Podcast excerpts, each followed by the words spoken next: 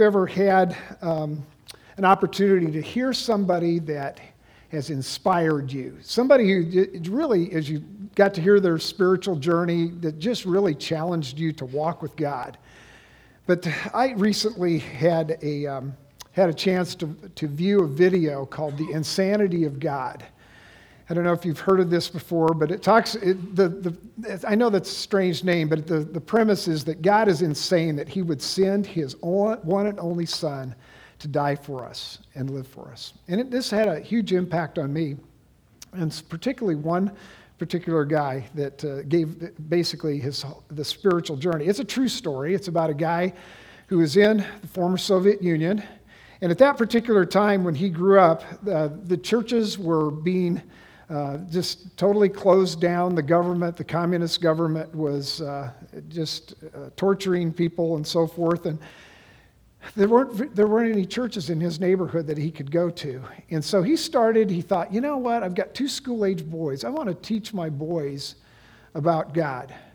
And uh, he started reading the Bible. He was, he, you know, wasn't very good at it. He kind of stumbled around and was was kind of, you know, new to this, had never really done this before, but he would sit his boys down every day and teach them from God's Word just by reading Scripture and talking about the different stories uh, about in the Word. And his neighbors began to take notice of, of this. You know, they'd walk by and they'd see him sitting out there reading, reading the Bible. And they'd be asking, and he goes, "No, no." He goes, "Don't, don't stop by." He goes, I, I, I'm not a preacher. I can't, I can't teach. You know, I'm just telling my boys about this. Well, they persisted, and they kept coming and kept coming, and pretty soon they started meeting in his house. And before long, about 75 people were crammed into his house, listening to God's word as he, uh, you know, would read God's word and as he would teach a little bit, the best he knew how. And the KGB took notice of this, and very quickly they came in one night when he was uh, teaching to this group of 75 people in his house. And they took him and took him away to a prison a thousand miles away up north, probably Siberia. I don't know, he didn't say exactly where it was. But, but in that particular prison that they put him, there were 1,500 hardened criminals. This was a prison just for the worst of the worst of their society. And he was the only believer in that particular prison. He was there for 17 years. When asked in this testimony as he was given, somebody asked him, Well, how did you survive? And one of the things he said is, he said, You know, he said, every morning when I would get up and the sun would start to rise, he said, I would stand at my bed, I would hold my hands to heaven, and he said, I would sing out my heart song to Jesus, my praise and my worship to God. He said the very first, uh, first time he did this, as he started, uh, he said the, the uh, hardened criminals had a riot, not a good riot. They had a, like, they, they were pretty upset. And they started just throwing garbage at him, throwing feces at him, just yelling, cursing at him, and just and this, this went on for, for some time as he would uh, make this a practice. Uh, and you can imagine that uh, it, was, it was kind of a lonely place for him. But he stood there singing his heart song to Jesus. And then, if he could ever find a piece of charcoal or a small piece of paper, he would take that and he would write down every Bible verse that he could in the tiniest handwriting that he could find. And he would take that as an offering, as a praise offering to God, and he would put that up on the damp wall of his prison cell, on the concrete wall where there was water dripping down, and he would put it as high as he could as a praise offering to God. And when the guards saw this, you can imagine how they reacted. They came in and just beat him to a pulp, cursing at him and just, you know, making, making fun of him and saying, you, you know, you believer, you just, you're, you're worthless and all that. Well, this went on uh, for some time, and uh, the guards finally came to the point where they said, we're going to break this guy. We're going to make him renounce his faith. And as they, as they uh, did, they, they uh, had, a, had a plan. They took a woman prisoner from another prison that was in the area that was about the same size and build as his wife and they somehow went to all the trouble to get some of his wife's clothes. And they dressed her up and hid her face from it and drug, him, dragged this woman by his cell one day and took her down the hall and tortured her and abused her for three days. And she went silent. She died. She was killed. And they drug her back by his cell, and you can imagine him hearing this and all the just the fact that it was you know it was torture just seeing that but he's thinking the whole time that this was his wife well as that happened they she, again she did, he didn't see her face and they just drug her by and took her out so he thought you know is this really worth it following jesus is this really worth it the guards, you know, conversed with them. He says, I give up. He says, bring me the sheet of paper to sign that says, I renounce my faith. And the next morning, they brought this piece of paper that he was going to sign to say, I renounce, and he could go free. And he had a change of heart overnight. He didn't go through with it. And the, um, uh, about a week later, in the prison yard, he found another piece of paper. Hadn't found one for a long time, and a pencil. And he went and he wrote down again all the Bible verses, all the praise and worship things he could think of, every, every story, Bible story. And again, he put it as high as he could as a praise worship offering to God. And of course, the guards see it. And they had had enough. They beat him, grabbed him, and drug him and said, Today you're going to die. We're going to take you out. And the firing squad could be seen right outside the prison, prison yard. And they take him, take him out, they, out of the cell, start to drag him out. And the entire prison population, these 1,500 hardened criminals, all stood, faced the east, raised their hands, and began to sing that worship song that he had sung for 17 years. And I got thinking about that. That was, and well, there was one other part to this, this testimony. He said the guards dropped their hands off of him, they dropped him to the ground and said, Who are you? They were just, they were blown away. They couldn't, Who are you? And he says, I am the Son of the living God, and his name is Jesus Christ. And I was thinking, how does a person how does a person survive that? We've, you know, through the book of Acts, we've seen the Apostle Paul in, in prison and different things. And one of the things that is really inspiring to me is his conviction of who Jesus is the Son of God, the God Almighty, the one that we are, those of us who know him, are his, his children. Today we're going to look at uh, another person in the book of Acts here that is pretty inspiring to me. He didn't go through a, a prison sentence or anything, torture, or anything like that, but boy, I am challenged by his conviction. His, in, in certain areas, we're going to see some of these things. I am really challenged to, to walk with God as a result of seeing this man's life. His name is Apollos. Let's, uh, if you would, put up on the screen the verses, and if you'd stand as we read these verses 24, chapter 18, verses 24 through 28. It says this Now, a Jew named Apollos, a native of Alexandria, came to Ephesus. He was an eloquent man, competent in the scriptures. He had been instructed in the way of the Lord, and being fervent in spirit, he spoke and taught accurately the things concerning Jesus, though he knew only the baptism of John. He began to speak boldly in the synagogue. But when Priscilla and Aquila heard him, they took him aside and explained to him the way of God more accurately. And he, when he wished to cross to Achaia, the brothers encouraged him and wrote the disciples to welcome him. When he arrived, he greatly helped those who through grace had believed, for he powerfully refuted the Jews in public showing by the scriptures that, that Christ, uh, that the Christ was Jesus. Uh, you may be seated. So we have, we're going to take a look at, the, at three things today. We're going to look at the, uh, the character of Apollos. We're going to look at the content of, of Apollos. What did he know? Who was he? What did he know? And we're going to look at the conviction that he had, the convictions. He had more than one. And so th- that's kind of the thing that will, kind of what we'll base kind of our outline on this morning. And we will also take a look at some applications for our own personal lives. Last week we looked at the sovereignty of God, how God, Jim brought uh, to us the, how God had brought uh, Paul in connection with Priscilla and Aquila uh, back in chapter 17. And today we're going to see how Priscilla and Aquila were brought sovereignly in connection with Apollos and how God just, just worked all this, this out.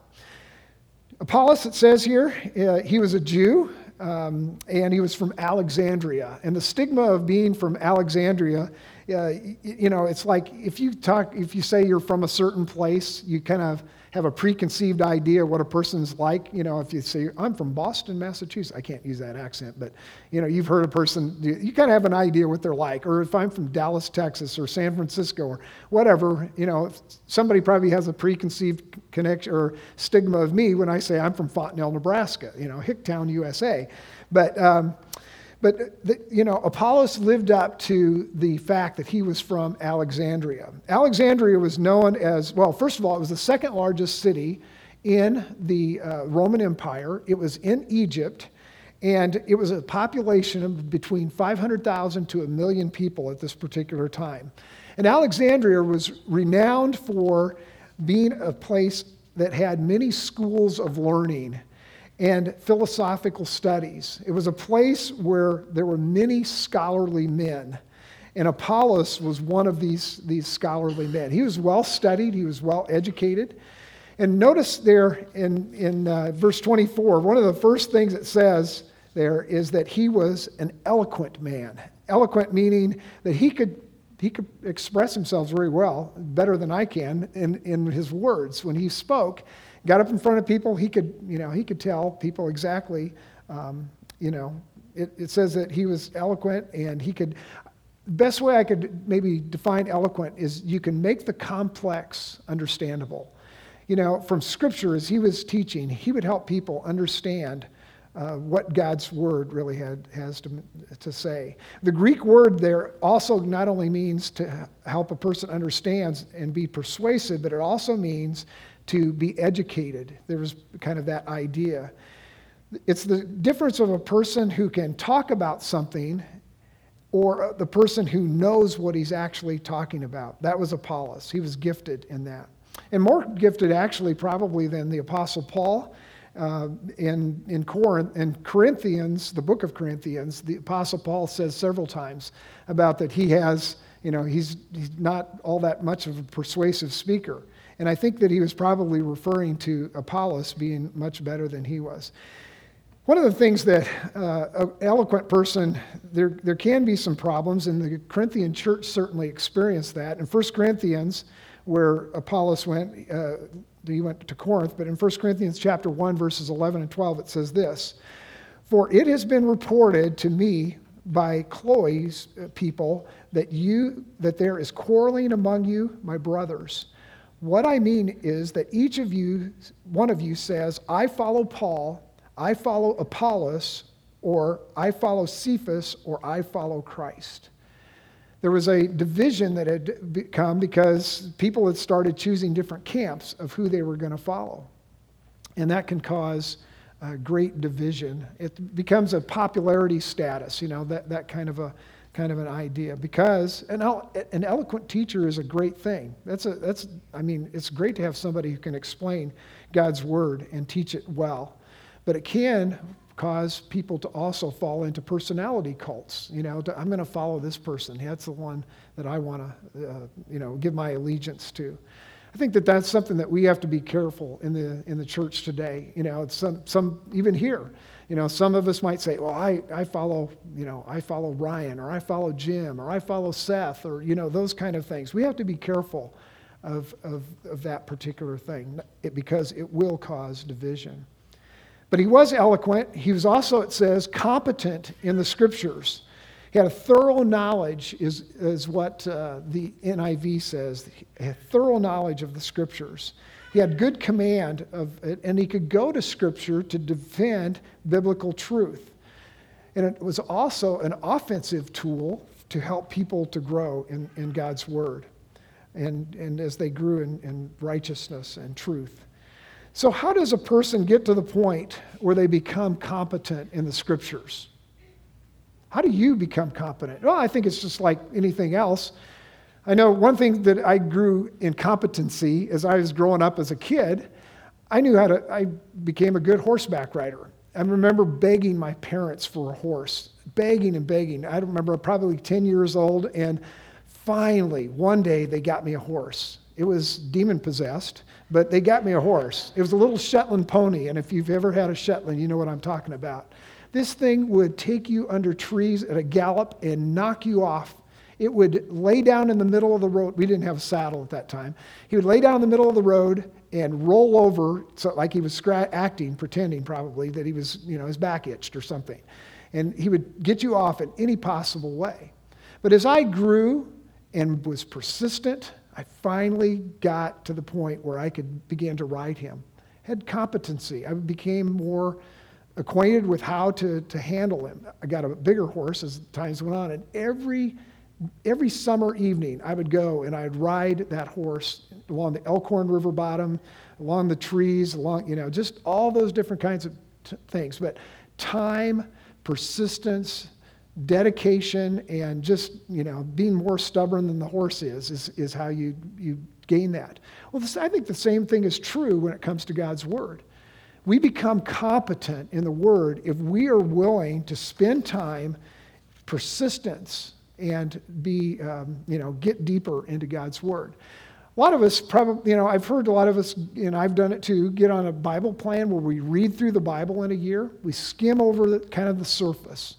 But I would challenge us to get into God's Word. Go scuba diving into God's Word, in a sense. Get under the surface and find out what God has to say about different things. You can kind of tell whether or not you um, uh, you know, if you're doing this by can you defend what God has to say about Christ's deity?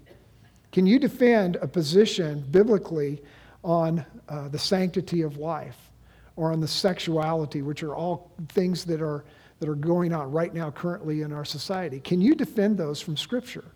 If not, take some time, be persistent, get into God's Word, and become competent in it, like, like our uh, Apollos that we're looking at today. Next, it says that he was, in verse 25, it says, uh, he was fervent in spirit. And that means just a passion, an enthusiasm. It, that word actually means to boil over. You're just, wow, you know, you just kind of, you got to let it out. You got to tell people about, about something. And, you know, it's like, think about grandparents if you're here today. Think about when somebody asks you about your grandkids. What's the first thing you do? You pull out your phone or your picture book and you got to show somebody about your grandkids. That's the way I am. I, I love to show people about them. I'm fervent about that. I'm enthusiastic about it.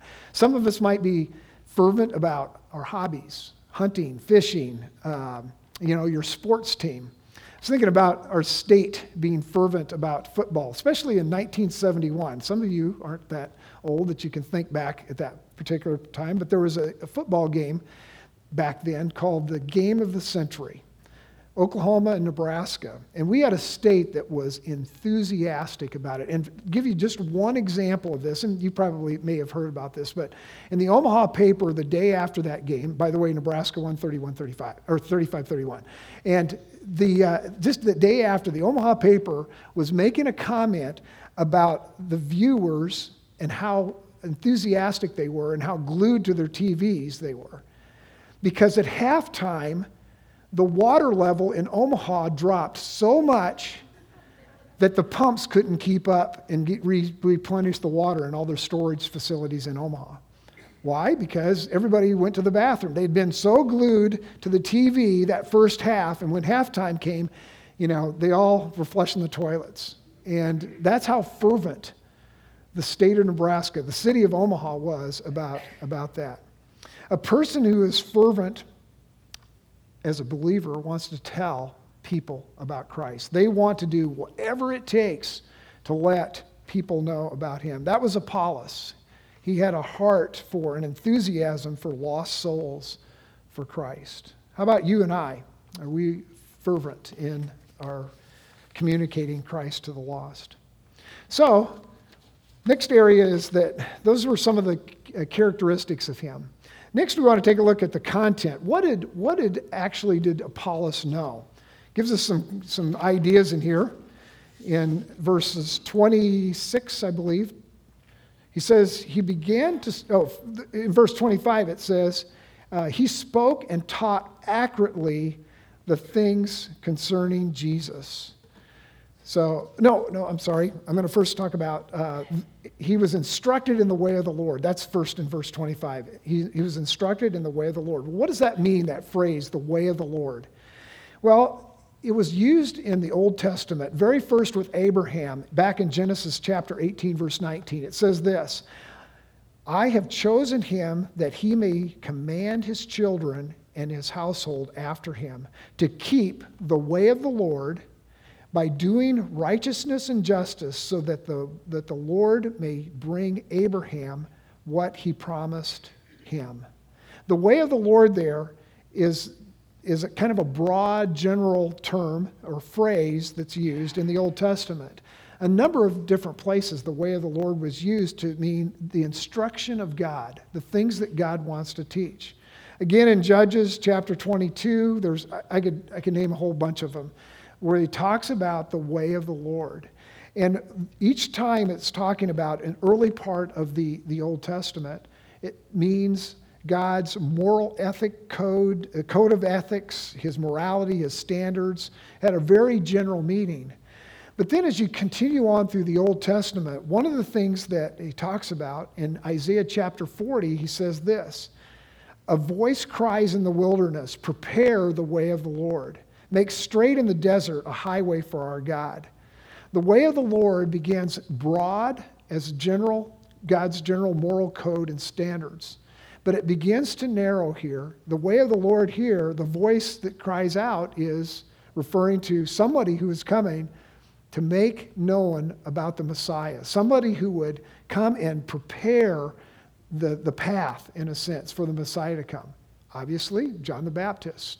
We know that on this side of, of, of uh, the New Testament. So that was one of, that was one of the things that, the, that Apollos, uh, he understood. He understood that some, he not only understood in a broad sense, but he understood that in a narrow sense, that the way of the Lord was about the coming Messiah. Listen to Mark, or excuse me, Matthew chapter uh, 3, verses 1 through 3. It says, In those days, John the Baptist came preaching in the wilderness Repent, for the kingdom of heaven is at hand. For this is he who was spoken of by the prophet Isaiah when he said, The voice of one crying in the wilderness, Prepare the way of the Lord, make straight his paths. So those are the things, some of the things that, uh, that helped uh, John, or the, Apollos as he began to see who uh, John the Baptist was and, and so forth. So the next thing in verse 25 it says is that he taught accurately the things concerning Jesus. Luke doesn't give us any details on what that was, but if he but as we understand, Apollos understood Old Testament prophecy and Old Testament about the way of the Lord. So he might have understood things about the, the virgin birth.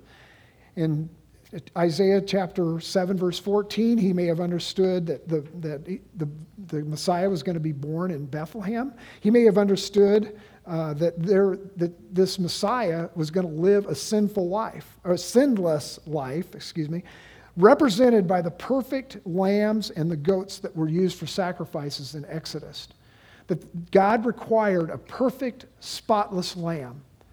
That was going to be the Messiah, one that lived and was going to be a sacrifice for sin. And it says he taught these things accurately or correctly. I want to just talk about that just for a little bit. Um, the things that Apollos taught with exactness, you know, why, why, was, why does it put that? Why is that important? I think about uh, a couple examples of inaccuracy and what the, what the outcomes are that, of that. Take, for instance, if you've ever had somebody come and knock on your door uh, from the Jehovah Witnesses. Have you ever had anybody? Probably all of us have, you know, that have come. One of the things that they take, if you've ever talked to them, is they take John chapter 1, verse 1. It says, In the beginning was the Word, and the Word was with God, and the Word was God. Well, they switch one little word around and make it inaccurate. They say, In the beginning was the Word, and the Word was with God, and the Word was a God. Little G O D, was a God. They do not believe that Jesus is God. Now, that causes all kinds of problems when you don't believe that Jesus is God. In fact, what it's, I mean, a, basically, the bottom line is it, it has created a, a, a works religion because they don't believe in a perfect sacrifice. You have to go out and work for your salvation. Besides not claiming that Jesus is deity, that, that's a pretty big problem. 8.6 million people right now today follow that religion that are, that are headed and going towards, uh, or going with a works based uh, religion towards an, a Christless eternity. I'll give you another example of inaccuracy.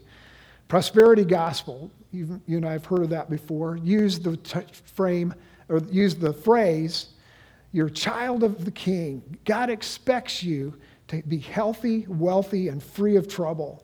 If you lack, if, if you are not, then you lack faith. Never look, they probably never looked at the Apostle Paul. Was he any of those things?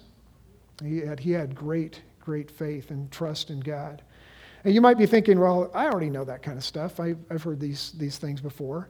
Let me probe just maybe a little bit deeper on the subject of accuracy. How many of us get lazy when it comes, and I have done this before, I can say I've done this, when it comes to explaining how a non believer or to a non believer how that they might become a Christian. Have you ever said something like this? All you have to do is receive Jesus. Or just ask Jesus into your heart. Sounds simple. Yet, if you don't explain the fact that they need to have their, that they are sinful and they need their sin forgiven, those phrases, that, those catchphrases that a lot of times we use, they don't mean much. What does receive me? What does, you know, ask Jesus into your heart all about? We need to be accurate when we do that. Otherwise, we mislead people of just thinking that it's an easy little prayer that you just pray, those kind of things. Jesus came to die for our sins, and when we put our total dependence in that death for our sins, that's when Jesus gives us new life and eternal life. It's total dependence upon that. Or let's say you might inaccurately lead somebody to believe that life is going to be great when you become a believer. Well, just look at uh, Dmitry, the guy that I talked about in the Russian. The Russian, it's not that easy. It never will be. There might be joy and and uh, you know a, just a whole new outlook on life, but it, it's not going to always be that way. How many of us would appreciate a doctor the, let's say, a, uh, a doctor who operates on us, and it was a cancer doctor, and he says, Yeah, I think I got most of the cancer.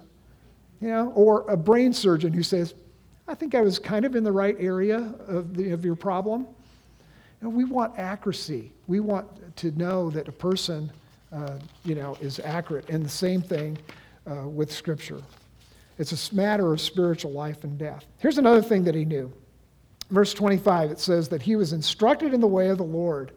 Uh, being fervent in spirit, he spoke and taught the things accurately concerning Jesus, though he only knew the baptism of John. That's John the Baptist that he's talking about there. Uh, even though he knew all these things, um, John the Baptist, he knew that John the Baptist, um, uh, you know, about his baptism. It says in Acts chapter 14 or 19, verse 4, passage that we'll be looking at next week, that Paul said, John baptized with the baptism of repentance, telling the people to believe in the one who, who was to come after him, that is Jesus. So if he understood who, you know, a little about the repentance of, of, that he was that we were to have and a little about Jesus, he would probably have heard some of the things that John the Baptist said. Here in John chapter 1, it tells us that John the Baptist told that Jesus was greater than he and that Jesus has always existed. It was in John chapter 1 verse 15. John the Baptist also said that grace and truth come through Jesus. He said that Jesus was the Lamb of God. He said that Jesus would baptize us with the Holy Spirit and that he was the Son of God. Those might have been some of the things when it says here that he knew only the baptism of Jesus and he taught accurately about those things, but he knew at least those particular things.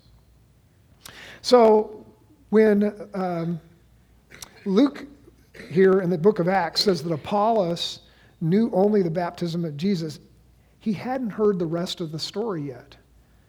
The rest of the story, uh, which was, they, was about to get explained to him, he was, Apollos is essentially like an Old Testament saint who hadn't learned about Jesus' resurrection and Jesus' death on the cross and the resurrection.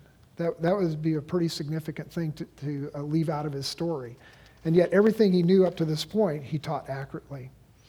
There's a couple convictions that, um, that I want to talk about that Apollos had. He boldly, it says in verse, um, in verse 26, it says, he began to boldly speak in the synagogue that, uh, you know, with his eloquence and all the things that, that he spoke with, it says he, he would speak out. What made, I just got thinking, you know, what motivates a guy to speak boldly? You know, just, just to go and tell it all about, about Christ. You know, he wasn't getting paid for this. Why did he even come from Alexandria? If you look on the map, Alexandria, Egypt, all the way to Ephesus is, that's a pretty good trek. You know, what, what, what got him there? He wasn't getting frequent flyer miles to add it up on his card, those kind of things. He hadn't even heard the resurrection yet. And yet he went with conviction because he knew people needed to know that the Messiah was coming. At least in his mind, that was coming yet. Now, we might think, you know, there's no way uh, that I have the, the skills or the boldness to do anything like Apollos. That may be true, but sometimes we use that as an excuse not to share Jesus with somebody else. My sister, um, Nancy, many, many of you probably have, have known her. She's been around from time to time. They live in Orlando, Florida, my, her husband and her. But when she was 16 or 17 years old, I'm not sure exactly the timeline there, she went to a Billy Graham movie in, in Fremont here. And at that time, uh, she came to Christ. She understood her sin. She understood that Christ could pay for that sin, and she, she came to know Jesus. She came home from her first year of college, and she had learned how to communicate Christ uh, to, to people using a little thing called the four spiritual laws. And she sat me down as a, I was 16, and uh, she sat me down and explained the gospel to me. First time, I'd gone to church all my life, but the first time I really understood what it meant to know and how to have a relationship with Christ. She shared with my parents. They became Christians. She shared with my brother. He became a believer. She shared with sorority sisters as she lived in a sorority house in, in Lincoln. That went, or this past year, uh, she was sharing a couple, just some exciting stories. Uh, she was walking around in a park. Every day she has this routine where she'll take a walk in this park in Florida where she lives. Saw a 14 year old girl there day after day, and she went over and started talking to her. Shared Christ with her about the third day. Girl became a Christian, started following her up and helping her grow. A couple months ago, she was on a flight from Atlanta, uh, from LA to Atlanta, sitting next to a gal that was going home on spring break. Shares Christ with her. Gal comes to Christ.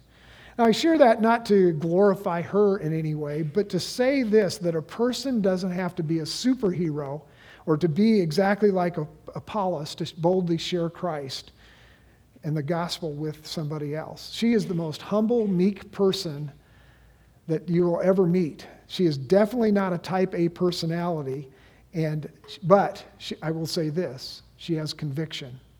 She is convinced beyond a shadow of a doubt that we are to communicate Christ to other people. Not just living out the life. Sure, that's easy to say. Oh, I, I live out my life in front of my neighbors and that kind of thing.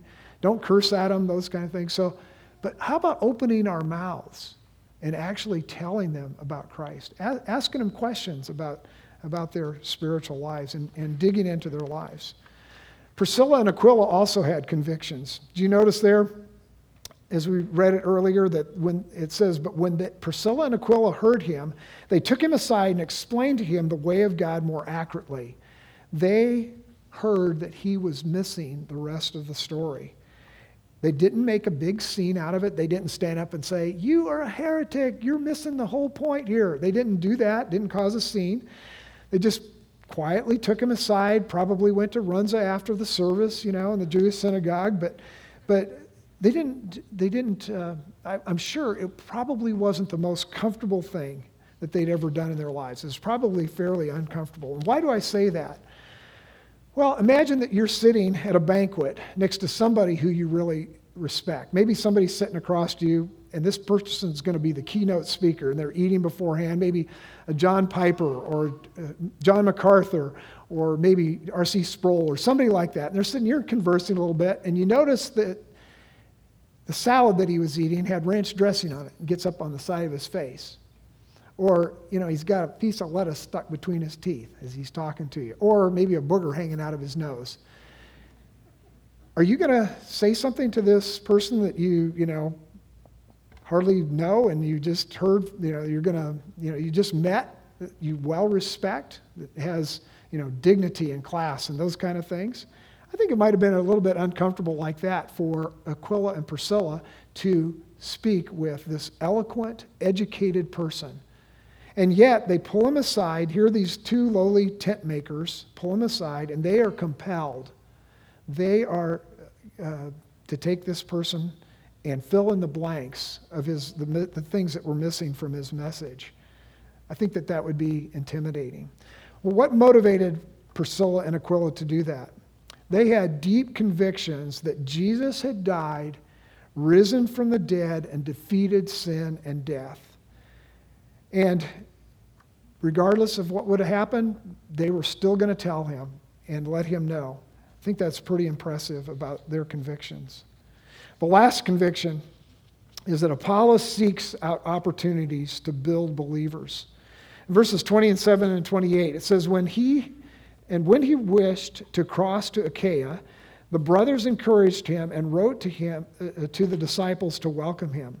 When he arrived, he greatly helped those who through grace had believed, for he powerfully refuted the Jews in public, showing by the scriptures that Jesus, that Christ, that the Christ was Jesus, that the Messiah was the Jesus that uh, he had just learned about.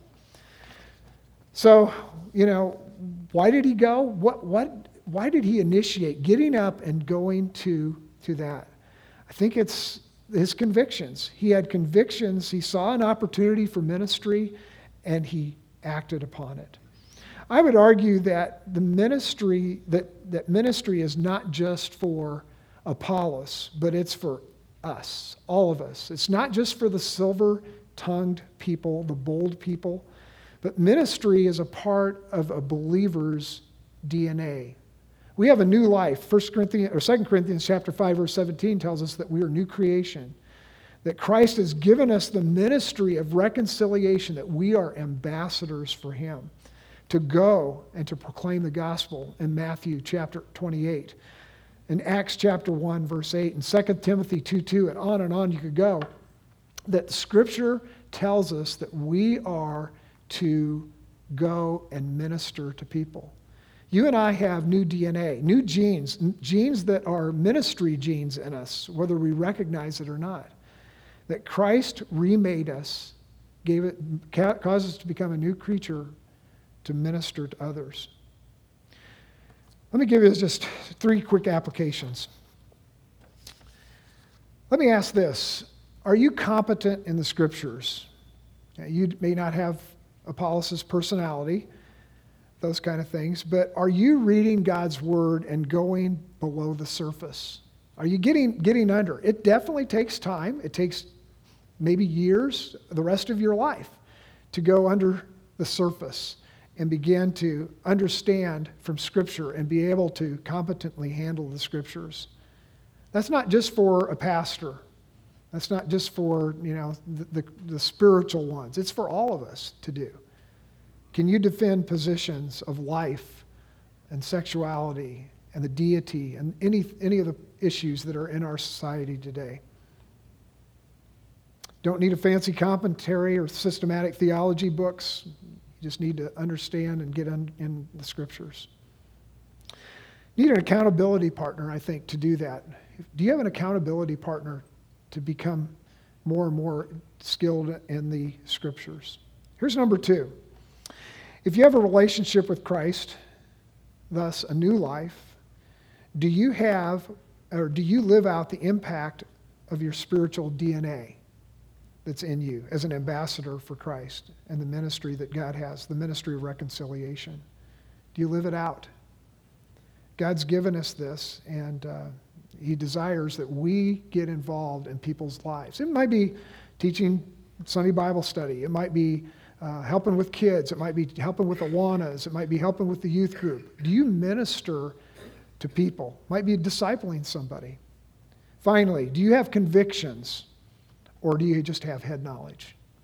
Do you know beyond a shadow of a doubt something, a hill that you would die on because the scripture says that it's true? Do you have those kind of things going in, in for you in your life? Convictions cause us to live the life like the guy that I gave the first example was in a Russian prison who continued to live out faithfully in spite of the circumstances. Or Apollos, it causes convictions cause us to, to, to live out our lives in such a way that we will follow Christ. Let's close in prayer. Father, thank you for the morning. Thank you for Apollos. And I thank you for uh, just the fact that uh, he was a man who had convictions, that he had character, and he had the content because he knew how to, to get deeper into the scriptures. I would just ask, Father, that these wouldn't just be good words this morning, but that they would challenge us to, uh, to live out a life and take action on the things that we know are true. Thanks for, thanks for all that you do, and, and uh, may it make a difference in our lives this week and for the rest of our lives. In Jesus' name, amen. If you'd stand this morning,